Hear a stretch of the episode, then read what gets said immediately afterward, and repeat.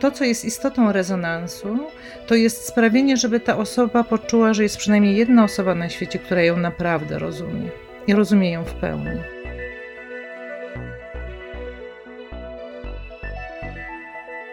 Ostatnie odcinki podcastu poświęcone są metodzie Resonant Healing z Sary Payton.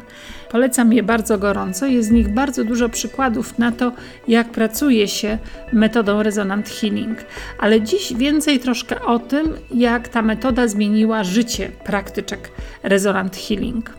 Porozmawiamy w gronie Ewy Tyralik, empatycznej Ewki, Joanny Andryszczak-Lewandowskiej, Joanny Berend, Emilii Kulpy-Nowak, Pauliny Orbitowskiej-Fernandez, Ilony Skonecznej i Agnieszki Zalewskiej. Emilio, gdybyś miała pomyśleć o takich momentach, kiedy rezonant healing pomógł Ci. Ewa Tyralik. A bądź też osobom, osobom, z którymi pracujesz, czymś, co było dla Ciebie ważne. Jedno to jest, to jest taka sytuacja, kiedy ja miałam mieć wystąpienie publiczne. Emilia Kulpa-Nowak. I byłam taka trochę nastraszona przez organizatora, to znaczy dostałam taką informację, że to jest takie bardzo ważne i że tam będzie dużo ludzi, którzy będą bardzo zwracali uwagę na to, co tam się dzieje mm, i że ja muszę jakoś e, zrobić efekt wow. I to było dla mnie przytłaczające. I Resonant Healing pomógł mi się skontaktować nie tylko z tym, co ma się wydarzyć, ale też z tym, co się we mnie otwiera w związku z tym, z tymi oczekiwaniami, e, z tą presją, z jakimś zdenerwowaniem, które mm, się pojawiło w związku z, z tym planowanym wystąpieniem. No już tak skracając do końca i poszło dobrze.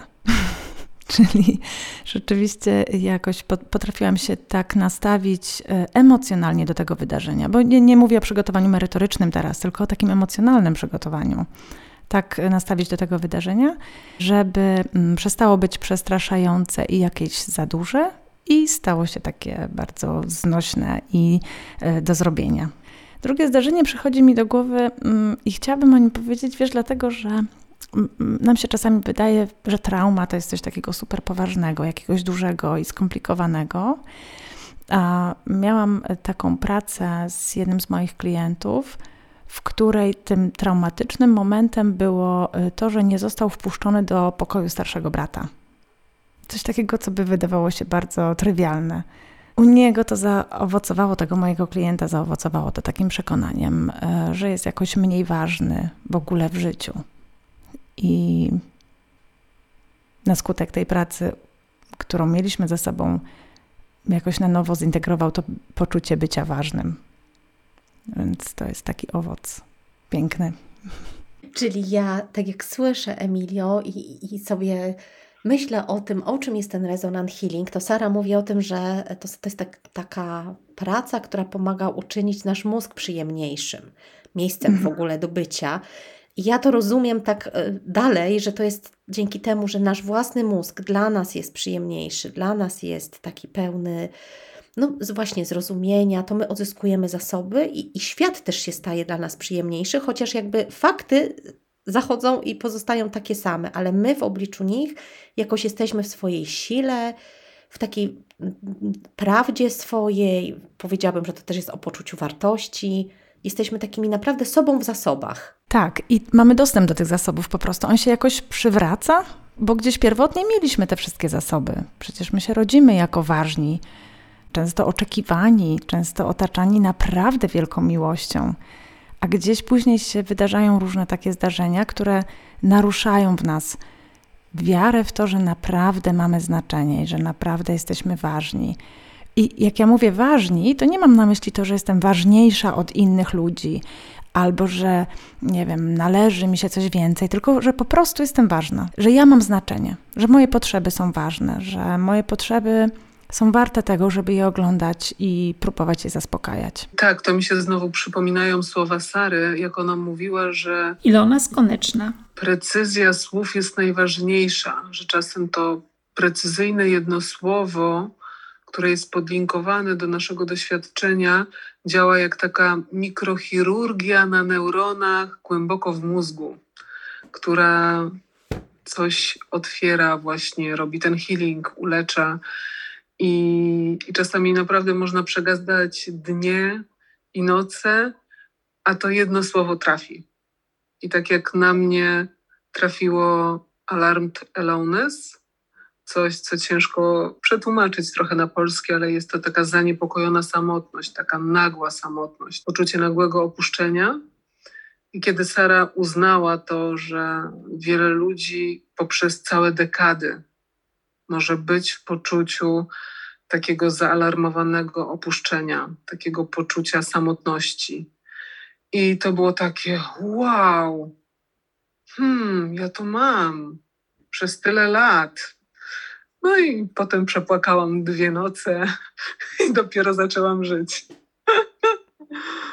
No, także to było takie moje doświadczenie tej małej mikrochirurgii na moim ciele migdałowatym w mózgu, czyli części mózgu, która cały czas detektuje, czy jest bezpiecznie, czy ja mogę wyjść, czy mogę być zaangażowana w kontakt ze sobą, z innymi, czy raczej jest y, niebezpiecznie i gdzieś tam muszę znieruchomieć albo się schować w sobie, czy po prostu zdysocjować, kiedy okazuje się, że w moim ciele jest bardzo niekomfortowo, jest bycie w ciele, czucie ciała jest niebezpiecznie, więc wtedy dochodzi do dysocjacji, czyli do odcięcia i odcięcia kontaktu z ciałem. I to też był mój drugi taki punkt, gdzie pamiętam w trakcie sesji, jak praktykowałyśmy, jak pierwszy raz w życiu złapałam kontakt ze swoją dysocjacją. I to jeszcze było uznane. I to było takie wow.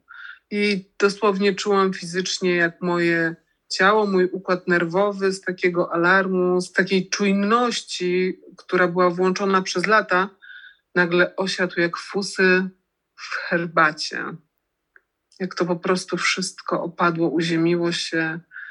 Fizycznie poczułam nogi i, i to było to, czego nigdy nie czułam. Także to moje własne doświadczenie, które, dzięki któremu zrobiłam ogromny krok do przodu i odzyskałam dzięki temu mm, dużo energii takiej życiowej, ponieważ w trakcie dysocjacji układ nerwowy działa inaczej. Uruchamia się część grzbietowa nerwu błędnego, wydzielają się inne neurotransmitery i impulsy nerwowe przebiegają około metr na sekundę, gdzie w zaangażowaniu społecznym mamy 120 metrów na sekundę, więc y, energii tam nie ma. Ciężko jest robić rzeczy, Także później się odzyskuje po prostu pokłady energii, e, zaczyna się wszystko w ciele balansować. Także ja jestem bardzo wdzięczna. Też miałam taką myśl, jak Ilona o tym mówiłaś, to trochę mi y, też to znowu przywołało, że... Agnieszka Zalewska. Dla mnie praca właśnie z Resonant Healing i uznania, które są jedną z takich podstawowych y, jakby... Y, elementów tego kontaktu, tej komunikacji, to jest szansa na to, żeby dostawać to, czego nie dostaliśmy jako dzieci. Czyli właśnie mówiąc o tym alarm Elones i o tym, o, o tym takim porzuceniu, gdzie praca właśnie w tej formule daje nam szansę na odzyskanie tych naszych niedostatków, tego, czego nie dostaliśmy, albo nie, albo nie było kogoś, kto nam mógł to dać, albo nie wiedzieliśmy, że coś takiego możemy w ogóle dostać. I to jest takie odzyskiwanie takich małych kawałków siebie, powiedziałabym chyba. To są te momenty, kiedy my jako dzieci właśnie budujemy swoją pewność siebie, swoją wrażliwość, e, jakieś swoje kompetencje i zabrakło tej osoby, która powiedziała tak, tak jest dobrze, tak jesteś ok, tak to ma sens. I w dorosłym życiu, kiedy możemy właśnie z tą metodą pracować z kimś, kto nas tak odbiera i kto nas tak uznaje, to te kawałki jesteśmy w stanie przywrócić. I one budują te miejsca, które, które nie miały okazji zbudować się wtedy, kiedy był na to czas.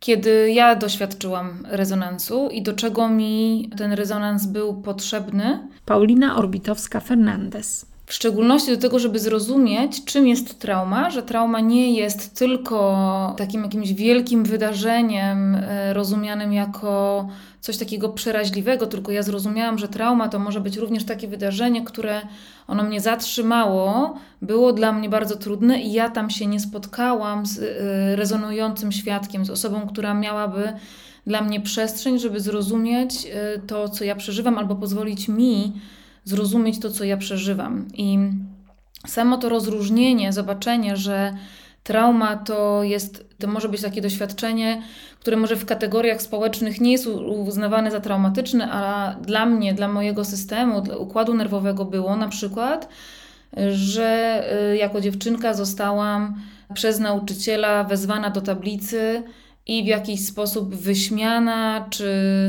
upokorzone, nie? że nauczyciel zadawał pytania i mnie ja znałam odpowiedź, tym bardziej on zadawał, ja we wstydzie, w zaczerwienieniu i że po tym doświadczeniu ja nie spotkałam się z osobą, która by mnie przyjęła z otwartością, ciekawością i ciepłem.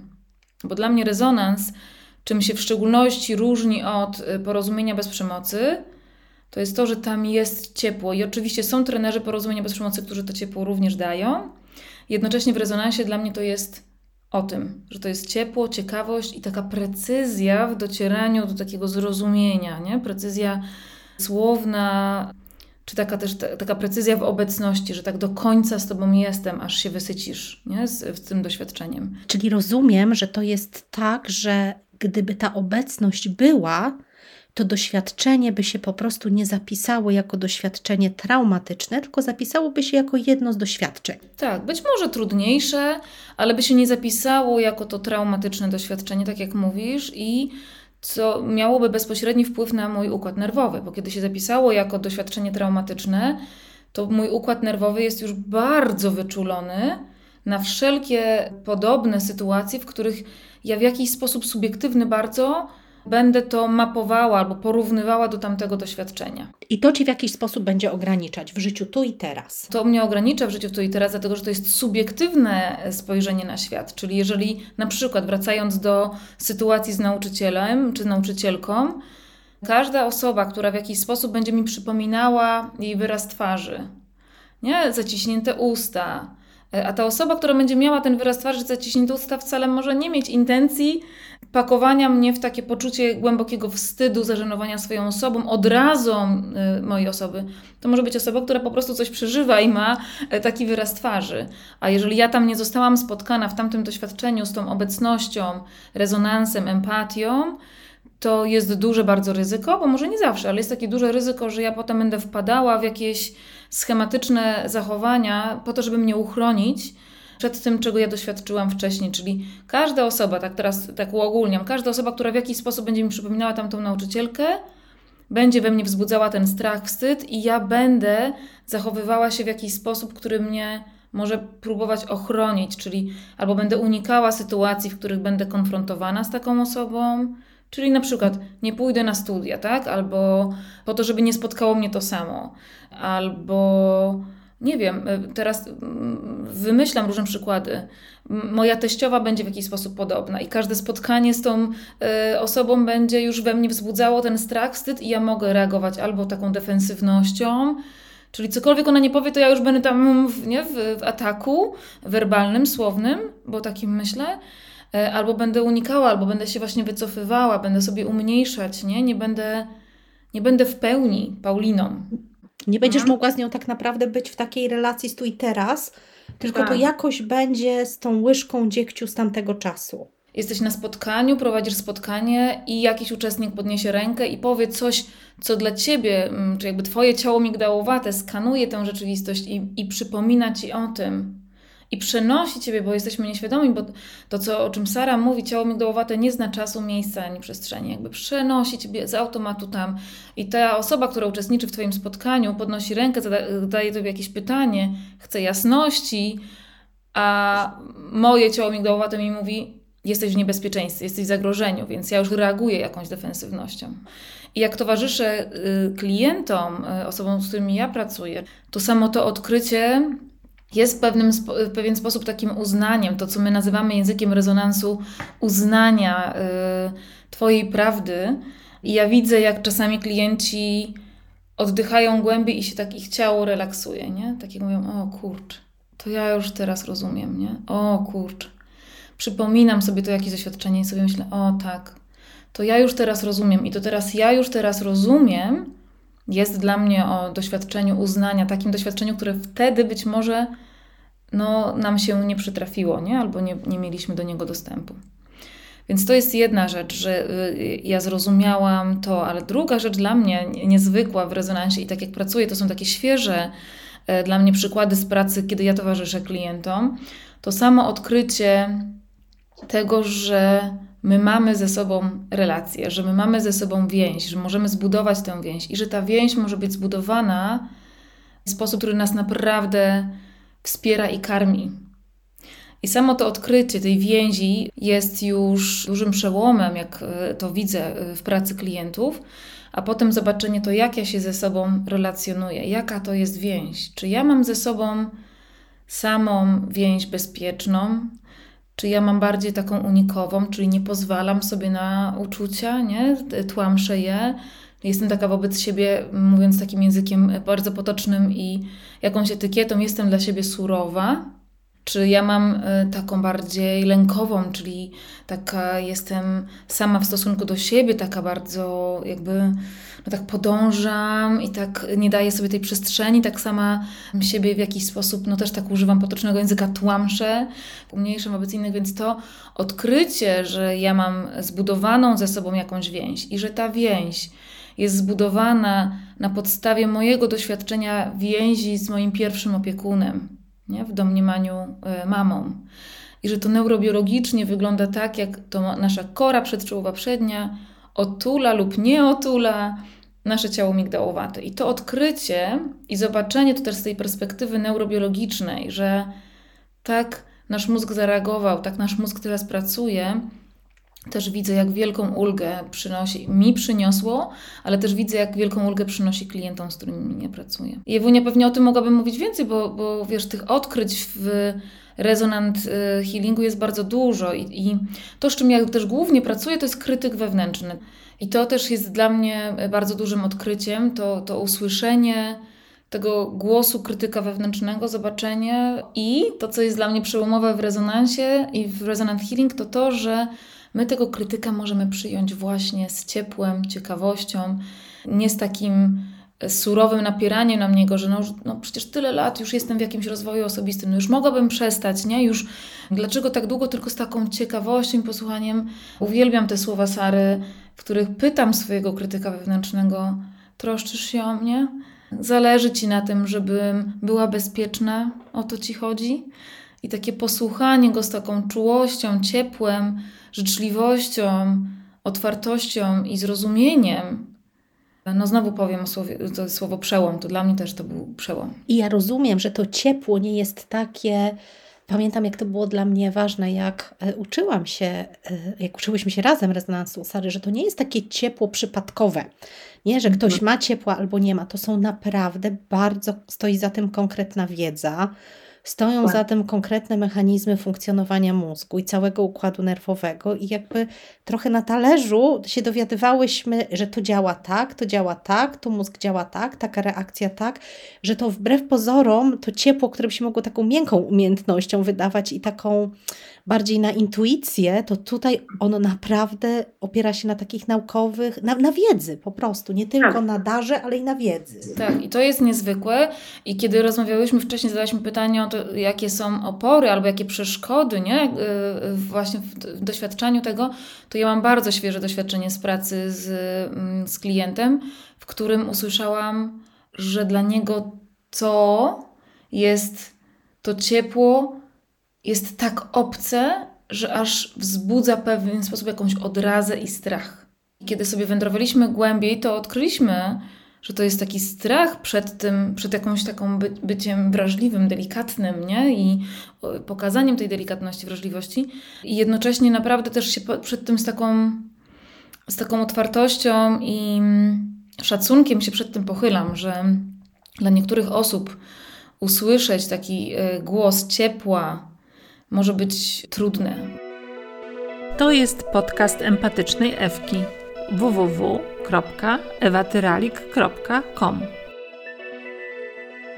Asiu, ja się bardzo cieszę, że Ty też jesteś częścią tego naszego spotkania, bo ja też taką mam osobistą wdzięczność do Ciebie, bo dla mnie Resonant Healing, który się pojawił w Polsce, to jest dzięki Tobie. I jestem, nigdy Cię o to nie pytałam, jestem bardzo ciekawa, jak to się zaczęło. Za tym stoi marzenie. Joanna Berendt. I marzenie, żeby rozumieć siebie, rozumieć człowieka. e, I, I tą drogą do tego marzenia była dla mnie neurobiologia. To był 2014 rok, gdzie w Polsce dużo mniej było takiego materiału. I pamiętam, jak e, siedziałam e, z Pernille Platener, która jest powiedzmy tą drugą osobą, która tutaj miała ta, taki wkład w to, że, że Sarah Payton i Resonant Healing jest w Polsce.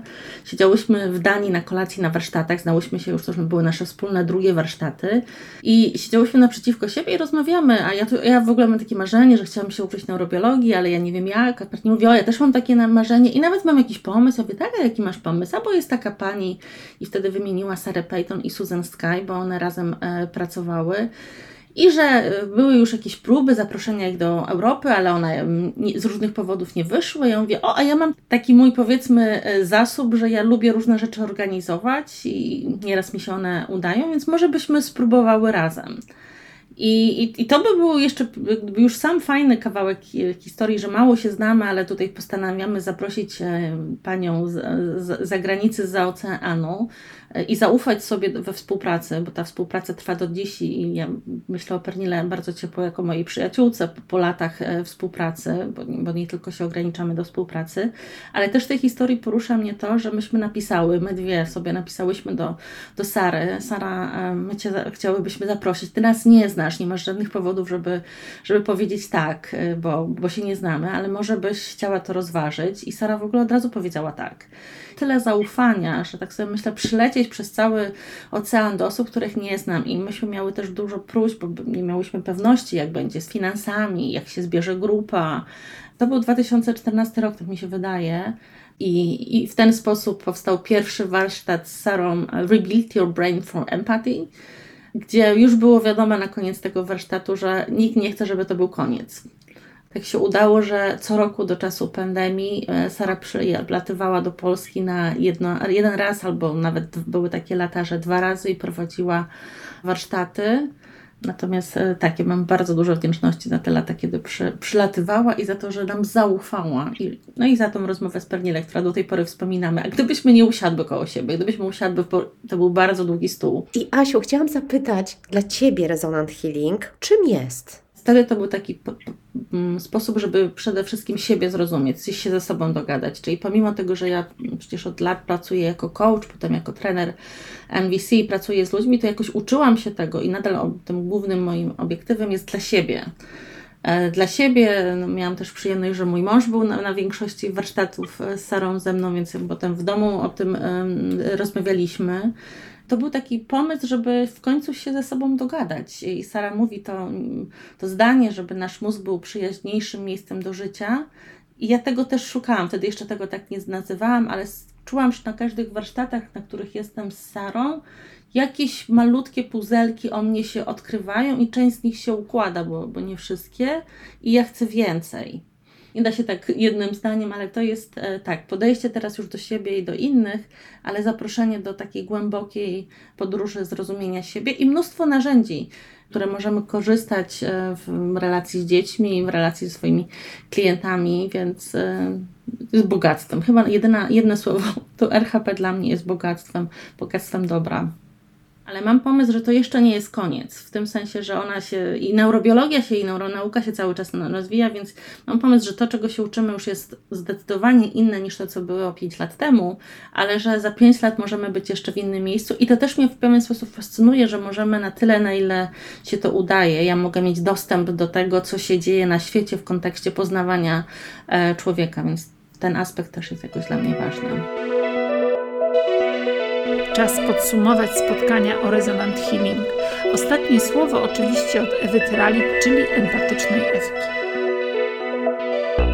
To jest takie narzędzie, które warto mieć, kiedy jest się w takich pozycjach związanych z byciem z drugim człowiekiem. Jest się mamą, jest się w związku, w relacji. jest się, nie wiem, córką, synem rodziców, którzy się zmagają na przykład ze starością, jest się w towarzystwie kogoś, kto choruje, jest się na przykład świadkiem wojny w Ukrainie i tego, że trzeba towarzyszyć nie tylko osobom, które tam doświadczają bezpośredniej przemocy, ale też doświadczają wtórnej traumatyzacji tu i teraz. Że to jest takie naprawdę narzędzie dla nauczycieli, moim zdaniem, bezcenne, dla wychowawców, rodziców, ale też w zespołach biznesowych wyobrażam sobie, jak bardzo dużo może to dobrego przynieść, jeżeli z takiego świata właśnie liderów, czy ze świata zespołów my możemy zacząć patrzeć na siebie z tej strony, nie? dawać sobie to nawzajem. I mi się takie duże słowo pojawia, że rezonant healing to jest naprawdę narzędzie, które ja w to bardzo wierzę, może uzdrowić ten świat. Rezonant healing może uzdrowić świat. To piękna myśl i nią kończymy nasze spotkania. Gośćmi Ewy Tyralik były praktyczki Rezonant Healing, czyli Joanna Andryszczak-Lewandowska, Joanna Berendt, Emilia Kulpanowak, Paulina Orbitowska-Fernandez, Ilona Skoneczna, Agnieszka Zalewska. Podcast przygotowała torba reportera i podcastera.